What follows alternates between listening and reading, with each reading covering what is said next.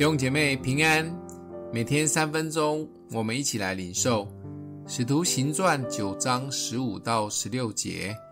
主对亚拿尼亚说：“你只管去，他是我所拣选的器皿，要在外邦人和君王并以色列人面前宣扬我的名。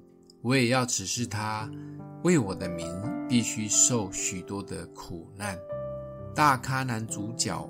保罗登场了，非常戏剧性的一幕。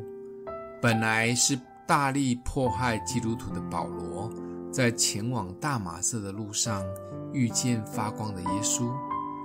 三天眼睛完全看不见，也不吃也不喝。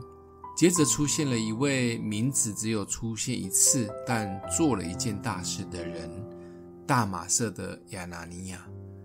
主在异象中向他显现。要他去找保罗，并且为他按手及施洗。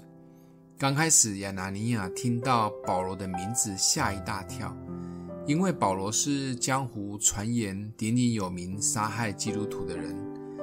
但主立刻挂保证的告诉亚拿尼亚，只管去。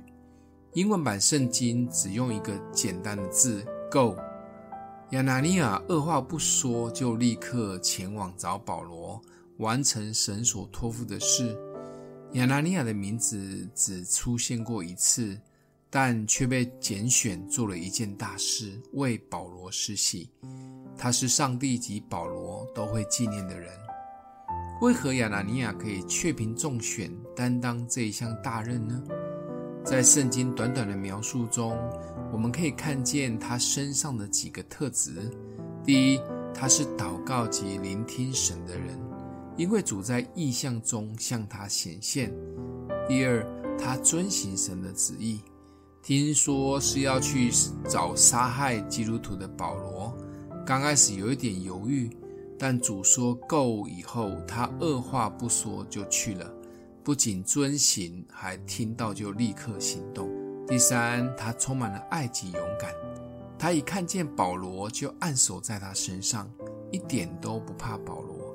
而且还很温柔地与他对话，这几项美好的特质让神信任他去完成这件大事。只能说亚拿尼亚光做这件事就与保罗的产业大有关系，真是赚到了。想一想，如果神有一天也呼召我们去服侍一位专门迫害基督徒的名人，你愿意吗？欢迎留言，我们一起来祷告。爱我们的父，求主让我们可以为福音勇敢，如同亚拿尼亚一样，启示我们去关心身边不管对这个信仰认不认同的人。谢谢主，奉耶稣基督的名祷告，祝福你哦。